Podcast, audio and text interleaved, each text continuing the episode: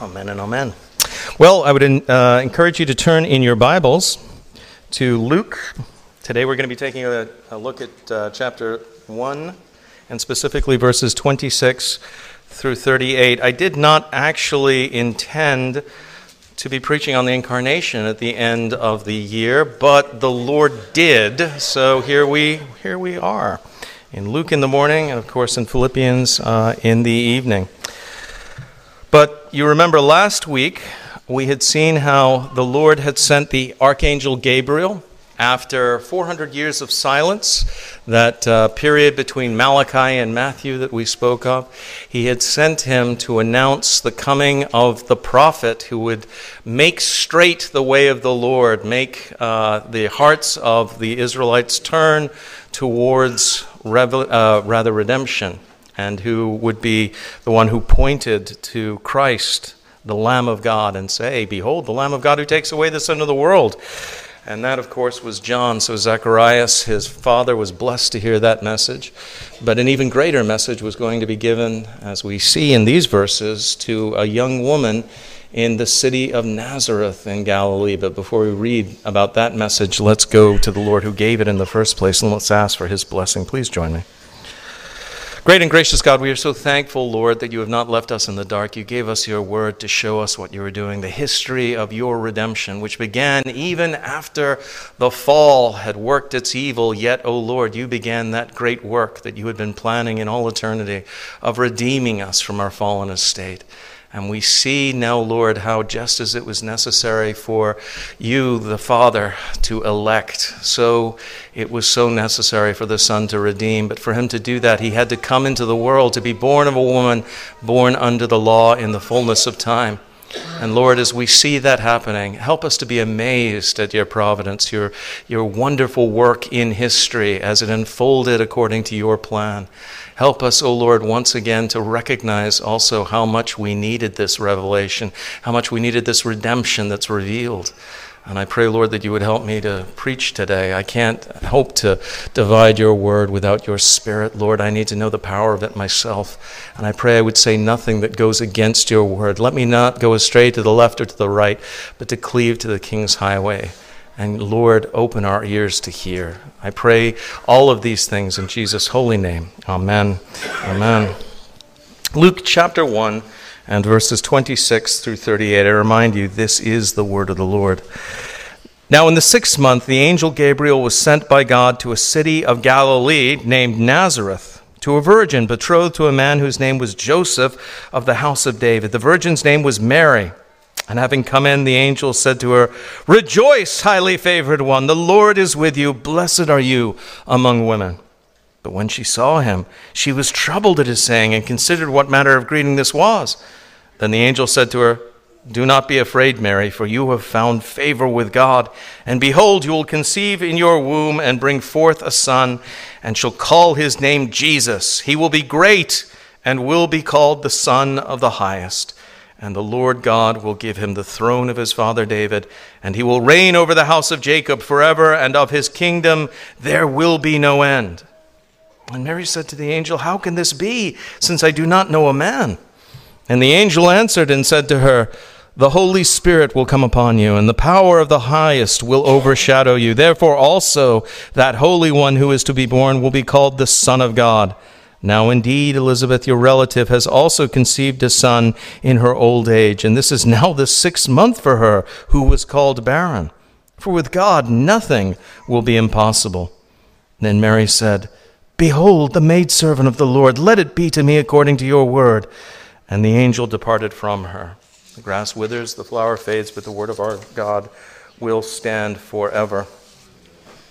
Last week, as I said, you'll remember how after 400 years of silence, the archangel Gabriel was sent to a childless priest in Jerusalem named Zacharias to tell him the good news that after so long, when it seemed impossible, that his wife Elizabeth would conceive in her old age, and she would not just give birth to any son, she would give birth to the long awaited prophet the one who would come uh, in the mode of Elijah, who would announce the coming of the Messiah, the blessing of the nations, the one whom the Lord had said to Abraham would come from his own seed. This one would be the son of Abraham and the son of David, but most importantly, he would be the son of God. And now, six months later, we see Gabriel again being sent on another mission, this time to announce the imminent birth of the Messiah who would save his people from their sins to the one who would be his mother, telling her of her part in the redemption, not just of her people, but the redemption of the nations, our redemption, brothers and sisters. She was told that this wonderful thing would happen through her. And this time, of course, the angel was not being sent to Jerusalem. He was not being sent to uh, somebody eminent like a priest in the temple. He was being sent to a backwoods town in Galilee named Nazareth. It's a town so nondescript that it wasn't even mentioned in the Old Testament. Uh, by comparison to Nazareth in the time of Mary, Fayetteville is a veritable metropolis. Nazareth was something like those towns in the sticks where the only sign that you have actually entered them is you pass, you know, this 50 year old sign with rusted, you know, invitations to come visit the Rotary and things like that. There's a railroad crossing. Maybe they've got a stoplight or just a stop sign. There's a hot boiled peanuts uh, sign up there, and, and then you're through. If you blink, you can actually miss it. Nazareth was that kind of town. Certainly not the place that you would expect the King of Kings and the Lord of Lords to come from? Well, actually, he would not be born there, would he? He would be born in Bethlehem, the city of David. But the idea that his mother would be dwelling there, well, that's something inconceivable. But as we'll see, the Lord uses the humble things, the small things, to overcome and set it not the great. The Lord loves to use the weak things to overcome the powerful again and again. So, he sent to Mary. In the Greek, she is listed as a parthenos, that is, a, a virgin of marriageable age. Uh, she was probably in her late teens, and she is already betrothed. She's betrothed to a man named Joseph, who, though he was a descendant of King David as well, he was but a lowly carpenter, a man of, uh, of a trade, but not, not an eminent one. Uh, and to Mary this humble maiden, Gabriel was to deliver the most important announcement that God had ever conveyed to anyone. This is a world history changing event. In fact, it is uh, the most important event in all of history the coming of the Lord Jesus Christ into the world to do his work of redemption. And so the Lord, using this, this lowly, this humble servant, uh, we remember that great principle that God resists the proud, but, but He gives grace to the humble, and that when we humble ourselves under God, He exalts us in due time. She was about to be exalted beyond measure. And incidentally, uh, I should probably at this point uh, mark out the, the title of the uh, sermon is the Annunciation. Annunciation is a uh, fancy theological term, but it's been used by the church for over a thousand years. I thought I would use it again. Uh, it means literally announcement. And of course, it refers to the announcement of the coming incarnation of the Lord Jesus Christ made by the angel Gabriel to Mary. Now, just uh, last week, we saw that there was a prophecy that had been made in the Old Testament. We read it in Malachi that before the coming of the Messiah would come the prophet. And, and of course, that was John the Baptist who was being prophesied. One of the principles that I want you to see as we go through Luke. Now, Luke doesn't harp on this as much as, as Matthew does. Matthew is particularly written to the Jewish people. And again and again, he wants to say, This was the prophecy in the Old Testament. You remember it. You heard it in the synagogues as kids again and again. This is how Christ fulfilled it. And he does that continuously going back and forth. But Luke wants the people who are reading his testimony to the work of Jesus Christ. He wants them to know that this wasn't something sudden. This wasn't some, something that was unheard of. This wasn't something that, uh, that God just decided to do at this point in time, but rather that He was working according to a plan that had been established before, before even time began and that had been prophesied, that had been revealed. For instance, the coming of the Messiah the one who would save Israel from their sins, the one who would be the King of kings and Lord of lords, the mighty counselor, the one who we needed so very badly. That too had been prophesied.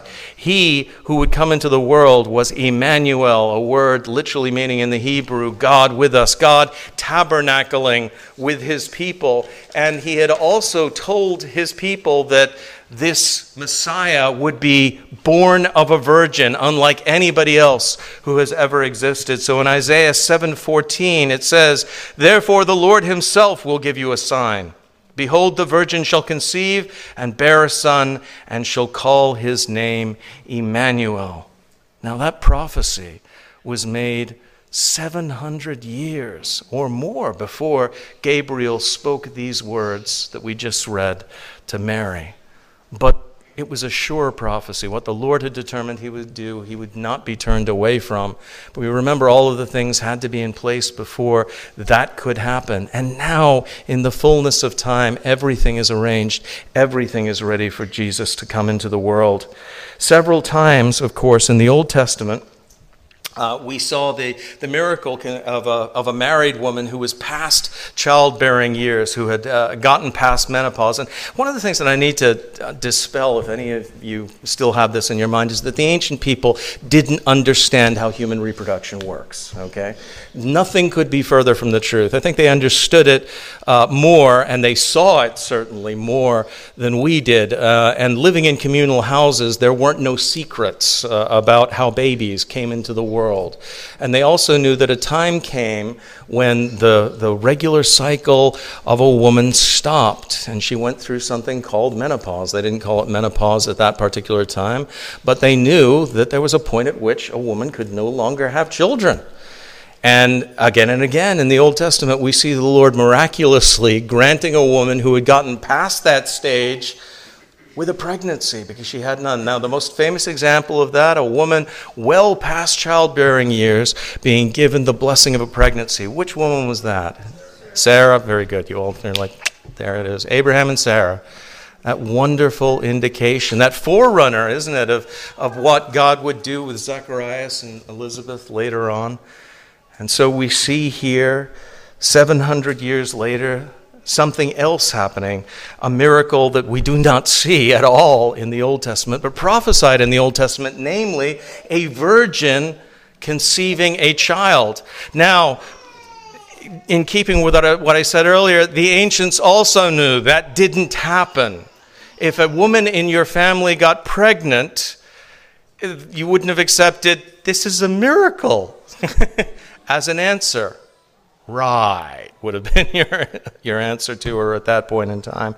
That's going to become very, very important in, in coming verses, so I don't want to uh, labor that. But when the archangel Gabriel appears to her and he greets her in a manner similar to the way that the uh, angel of the Lord greeted Gideon in Judges 6:12, "The Lord is with you, you mighty man of valor." It, it seems impossible that an angel would come and visit Mary and call her, what did he call her? Highly favored one. You remember when, when the angel comes to Gideon in Judges, the situation is that Gideon is threshing in a wine press, which was not where you would thresh wheat. Normally you would do that in the open, but Gideon is doing it because he's hiding from the Midianites.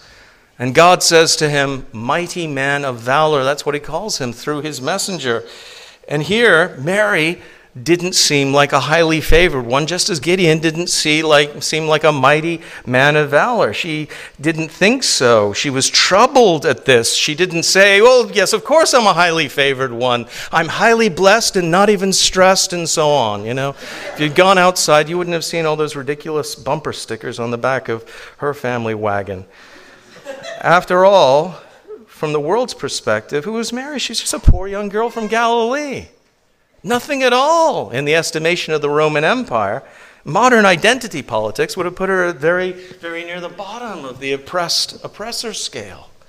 She was a nobody in the world's eyes, but you see, favor is not what the world thinks it is.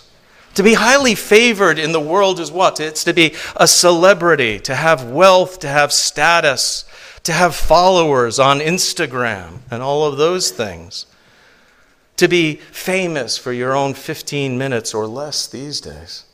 But that's not what favor is, brothers and sisters. You need to know this. You really do. Favor is to be blessed by God.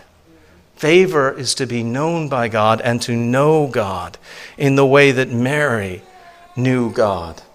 She was indeed, of course, most favored among women in a singular way, in that out of all the countless billions of women who would be born into the world before and then after this, she alone was chosen to bear the Son of God, to give birth to the Lord Jesus Christ. And that is uh, an incredible privilege beyond uh, estimation. From Mary would come the seed who was prophesied all the way back in Genesis 3:15 who would crush the head of the serpent the devil who would be the mother of the redeemer of all mankind who would give birth to the one who had created the world. I can't even conceive of what is going on here.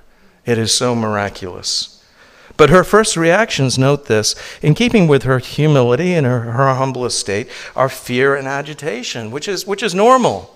It is not the case that ancients lived their lives expecting angels to appear at any moment. Oh, he's arrived! what kept you? That's not how she speaks. She is agitated. She is fearful. The first thing that angels have to say when they appear to God's people is do not be afraid. Because the natural reaction is, ah! A supernatural entity has entered into my presence, one who I am not expecting, one who I am not prepared for, and one who seems so, so far above me that I am fearful. And yet, Gabriel was not above her, was he? It's not the angels, brothers and sisters, who are the pinnacle of creation. As I mentioned in prayer earlier, it's mankind you and I. It's amazing to think. But the Lord made this creation for, for us. And He has been working to create for Himself a peculiar people made up of people born on the earth, not made up of angels. Angels are His messengers. But Gabriel assures her she has nothing to be afraid of, for she has found favor with God. And then he tells her, You're going to miraculously conceive. You're going to bring forth a son, and his name will be Jesus. And just as Zacharias had been told that his son's name would be John, so Mary was told that her son, in the Hebrew, of course, it was Yeshua. In the Greek that Luke is writing in, it was Jesus. But Either way, it means the same thing. The Lord is salvation, would be his name. And so, as Christ, it's, it's interesting to think, isn't it? As he was growing up, as he was playing, every time she said his name, she was repeating what Gabriel had said to him, uh, her rather, sorry. The Lord is salvation. It's time for dinner. Come on in. The Lord is salvation. You washed your hands, right? The Lord is, you know, and so on. But he literally was. Jesus is great because of who he is.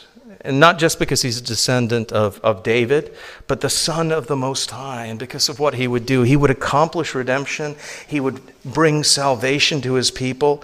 He would bring blessings to all the nations, the entire world. He would free the universe from the fall. Think about that. The world has been afflicted with tornadoes and hurricanes. It's red in tooth and nail. We read about shark attacks because of the fall. And he was going to free the world from all of those things. And he would be the inheritor of the throne of David. He would be great David's far greater son, the one who had been announced to David himself in the covenant that God had made with David. In 2 Samuel 7 12 and 13, we remember that the Lord had said to David through Nathan, When your days are fulfilled and you rest with your fathers, I will set up your seed after you, who will come from your body, and I will establish his kingdom. He shall build a house for my name, and I will establish the throne of his kingdom forever. Now, this is singular as well. Every other kingdom, think about this, had come to an end. There had been so many mighty kingdoms in world history up until this point. The Babylonian kingdom, the Persian kingdom, the kingdom of Alexander the Great, a conqueror par excellence. And yet, all of them had fallen apart. All of them had descended to the dust. Even the Roman Empire, which seemed like it would go on forever, that too would fall. But this kingdom that Gabriel was speaking of, it would have no end because it was not an earthly kingdom, not a kingdom of men, it was a spiritual kingdom. headed by the Son of God. As Jesus himself would say when he was speaking to Pilate, Pilate, who thought foolishly that he had authority over Jesus, he would say to him, My kingdom is not of this world. If my kingdom were of this world, my servants would fight so that I should be delivered, not be delivered to the Jews. But now my kingdom is not from here.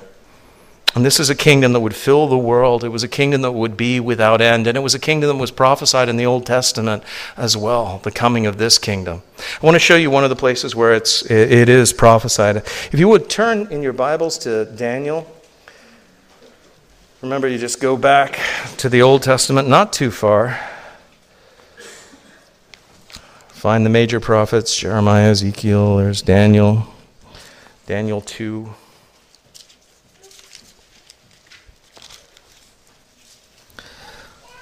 And then starting with verse 33. And the amazing thing is, this is a prophecy. Obviously, it's given through Daniel, but it was of a, of a dream that a pagan king had, Nebuchadnezzar. And starting with verse 31 You, O king, were watching, and behold, a great image. This great image, whose splendor was excellent, stood before you, and its form was awesome. The image's head Oh, wait, I want to go down to uh, 34, sorry. You watched while a stone was cut out without hands, which struck the image on its feet of iron and clay and broke them in pieces. Then the iron, the clay, the bronze, the silver, and the gold were crushed together and became like chaff from the summer threshing floors. The wind carried them away so that no trace of them was found. And the stone that struck the image became a great mountain and filled the whole earth. And then go ahead to 44 and start reading there. We, and in the days of these kings, the God of heaven will set up a kingdom which will never be destroyed. And the kingdom shall not be left to other people. It shall break in pieces and consume all these kingdoms, and it shall stand forever. Brothers and sisters, this kingdom that would crush the earthly kingdoms and set them to naught, and then fill the world, that kingdom that Nebuchadnezzar saw in his dream and Daniel interpreted, that is the kingdom of heaven the kingdom that Jesus was bringing into the world here. Mary, of course, is overwhelmed by this, and yet she does not ask for a sign like Gideon did to prove the truth of this information. But she does want to know something. She is, as I said, not an idiot. She understands full well I can't have a baby unless I get pregnant, and that normally involves a man. And I have not known a man. And when she says known a man, she means in the intimate sense. How am I going to get pregnant? And this is critical information. How's this going to happen? Well, the Archangel Gabriel, with this, this holy delicacy, says, She will be a child of God, the Holy Spirit. The Son will be the Son of God. Uh, the Holy Spirit will do this work in your womb. You will be pregnant and it will be entirely supernatural. Note also, he does not say Jesus will become the Son of God, as though this would happen at some point after the incarnation. Uh, there are many who, who have taught that Jesus was an ordinary human being until he was made the Son of God at some point in his development, but rather, he is the Son of God. That is how he will be conceived. This is how also Jesus could be the Holy One. The the infant that she would bear, the Lord Jesus Christ, was the only child who was ever conceived after the fall without the taint of sin, without the stain of original sin. And therefore, he will be the perfect sacrifice, the one who is able to accomplish reconciliation for the others, all those who are human as well, but who have sin both original sin and sins of their, their own. And then Gabriel tells her about Elizabeth's miraculous pregnancy. Why does he do that? Well, he wants to strengthen her faith. Everything that has been announced seems like it's impossible, and yet it is possible because it is of God. And this is something that we need to remember. God is not constrained by the laws of nature. With God, all things are possible. I mean, Gabriel could have told her couldn't he? He could have said, I, I, I serve the living God. I see his glory every day. I see something that you could not possibly imagine in your wildest dreams. Something so glorious in his courts. I see the one who created us, who created you, who created the universe. Think of it, Mary, a billion galaxies, more even. I can't even count them. And yet, he governs all of them. Every single atom, and you don't understand what I'm talking about. I know, humble maidservant, but yet every single atom in the universe, he is in control of. Not for one moment does it escape his attention. And yet, for him, it is as nothing. So, the incarnation, this is fairly simple to him. It seems impossible, but it's going to happen. And then what happens next is truly amazing. What happens? Mary enthusiastically submits to the plan. And she calls herself, you'll notice in your Bible translation, the maidservant of the Lord. The, the word is actually doule. Do you know what that word meant? It was a female slave like the little slave girl who confronted uh, or who uh, uh, confronted Peter in the in the high priest's courtyard. The doule of the Lord, the slave of the Lord. And of course, Paul later on would call himself the doulos of the Lord as well. Isn't that what we are? We're the slaves of the Lord, bought at a price. But to be Jesus' slave is to be free indeed. And she understood that. She says, Let it be as you say. R.C. Sproul used to say, It's not just that we have to believe in God. After all, the demons believe in God. It's that we have to believe God. And she believes God, she believes His promises. She submits. And, we need to remember the courage that this showed precisely because of the danger of the situation that she was in. What was about to happen. She was about to become pregnant prior to the wedding. And we all know how, in the ancient world, how serious that would be. Best case scenario, everyone in the village thinks she and Joseph fornicated. And it's a stain upon both of their names. But of course, Joseph would know that the child in her womb was not his. And the penalty that he could have exacted because they were betrothed and betrothal engagement it was it was a pre-marriage marriage. They were just the, the ceremony had to happen. But had he exposed her had he said mary has obviously had sex outside of wedlock what would have happened? She would have been stoned to death. Or at the very least she would have been driven out of her community. She would have become a pariah from that point onwards. And she understood that.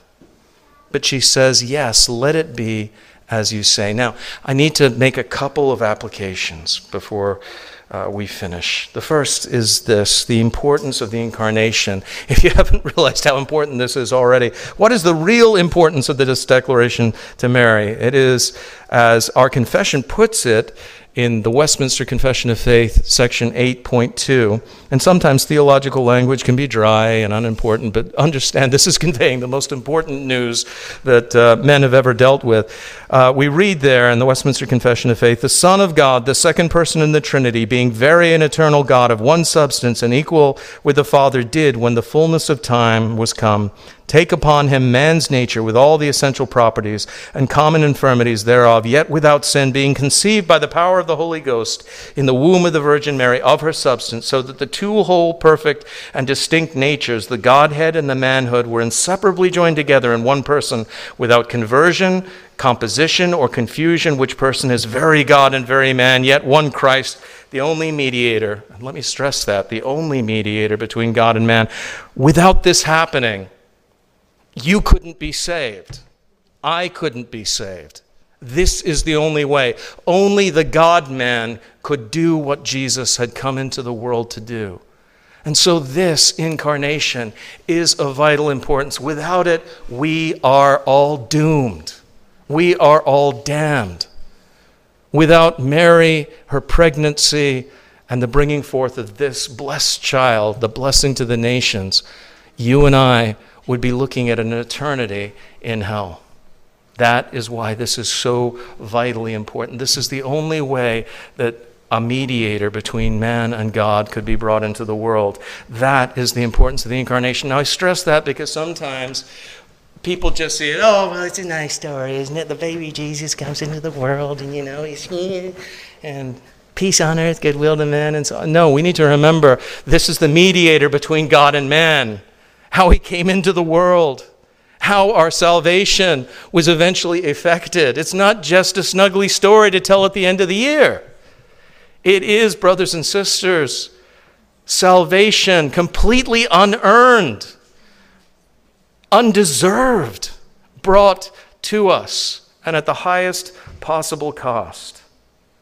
Now, when we talk about that, the secular world has all of its presuppositions. This is a second application. I, I went to a university, uh, St Andrews, which at one time was the leading Christian university in all of Scotland. We always used to say, uh, the, you know, it's the, the first university in Britain. Uh, there were two minor universities that tried to claim that, called Oxford and Cambridge, but we knew it was St Andrews, dating back to the 1400s.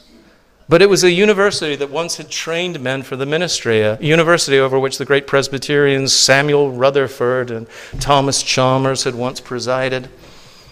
And yet, by the time I attended, it was a university in which, in every course, particularly things like moral philosophy, you had to accept that God doesn't communicate via revelation. The material world is all there is. There's no such thing as miracles and angels and so on, and God certainly can't become man. If you accept all of that, then we're li- willing to listen to you. And it's just not in my university or your university or the universities that you might go to where that prevails, but rather the entire world demands that as the starting point. And we must push back and say, no. The record says differently. The record says that no, God did become man for our sakes, that he came into this world. We don't grant all of these essential unbelief factors and accept these things because with the worldling, unbelief is their one unshakable truth a refusal to accept these things. This is because of, as Paul put it in 1 Corinthians 2.14, but the natural man does not receive the things of the Spirit of God, for they are foolishness to him, nor can he know them because they are spiritually discerned. So to the unregenerate, this story is, is just a once upon a time. But it is not a once upon a time.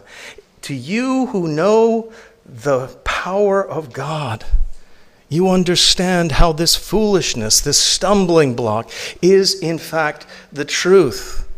You who have been freed from the noetic effect of sin, who have had the veil taken away from your eyes, who now see the glory of God and His splendor, who see because you are being saved the power of God who have been taken from the status of unbeliever to believer, and that was me. Understand this. I, I happily went along with the dictates of my university and the classes. I would have been appalled if somebody had said, No, there really is the supernatural. There are angels, there are demons.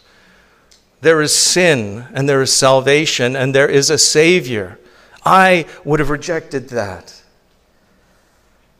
But it's not me anymore. That's not who I am because something impossible for man happened in my life. A heart of stone was taken out and a heart of flesh was put in it. Now, I could stand up here and give you a long apologetic proving the incarnation, proving that what the apostles said was right, but it won't convince anybody whose heart is unchanged. You need to understand that. I've grown uh, over the years to the point where I believe that the thing that we need to present to people is the pure, unadulterated Word of God, the gospel message, the words that were inscripturated, that have the power to change hearts. And say to people, credo ut intelligam, or if we prefer English, believe that you might understand.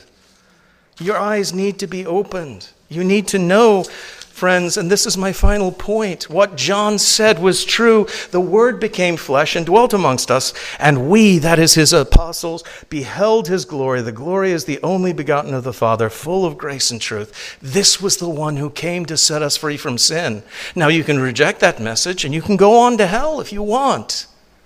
But I pray that's not your desire, that your desires have been changed by the working of the Holy Spirit.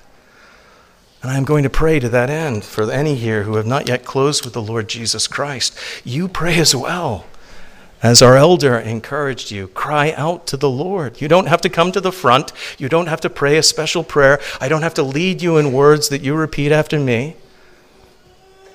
Believe on the Lord Jesus Christ and you will be saved. That's the message of the gospel. Let's go before Him now. God our Father, we thank you so much for not leaving us in the dark, but giving us your assurance that your work of salvation in the fullness of time was done. You gave eyewitnesses, Lord, these things. It was not like Mormon myths uh, involving golden plates and giant spectacles and things done behind curtains. None of that. This was all done openly before the very world. And, O oh Lord, even the Pharisees and the Sadducees could not deny the miracles of Christ. They tried to attribute them to the devil, but we know better. The devil doesn't change hearts, the devil doesn't cure people, the devil doesn't raise the dead, the devil doesn't bring blessings to the nations. That's the work of Jesus Christ, the light of the world, and we're so thankful you brought him into the, into the world to save us. I pray now, Lord, for anybody who has not yet come to him. I once was like that myself, a fool, and, and oh Lord, following the ways of foolishness that would have brought me sure to hell. But you, O oh Lord, had better plans for me than I had for myself. I thank you for that. And I pray for those who, who are on the wrong path today, that you would bring them into the camp of your own dear Son, put them on the King's highway. Help them to see the truth. Open their eyes, Lord.